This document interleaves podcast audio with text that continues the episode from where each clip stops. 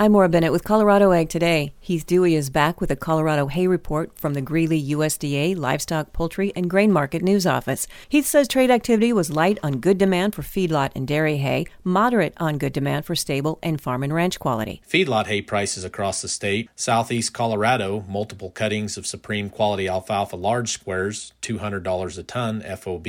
Farm and ranch hay prices across the state. Southeast Colorado, fourth cutting large squares of premium to supreme quality alfalfa, $240 a ton FOB. Multiple cuttings of good to premium quality, $200 a ton FOB. Large squares of hay grazer, $120 a ton FOB.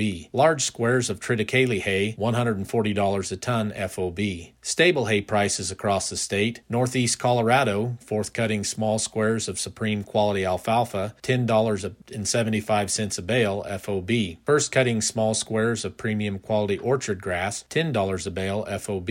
Third cutting small squares of premium quality alfalfa grass mix, $10 a bale FOB. Southeast Colorado, fourth cutting mid squares of supreme quality alfalfa, $250 a ton FOB. Fourth cutting small squares of good to premium quality alfalfa, $8.75 a bale FOB. First cutting small squares of premium quality prairie meadow grass hay, $10 a bale FOB.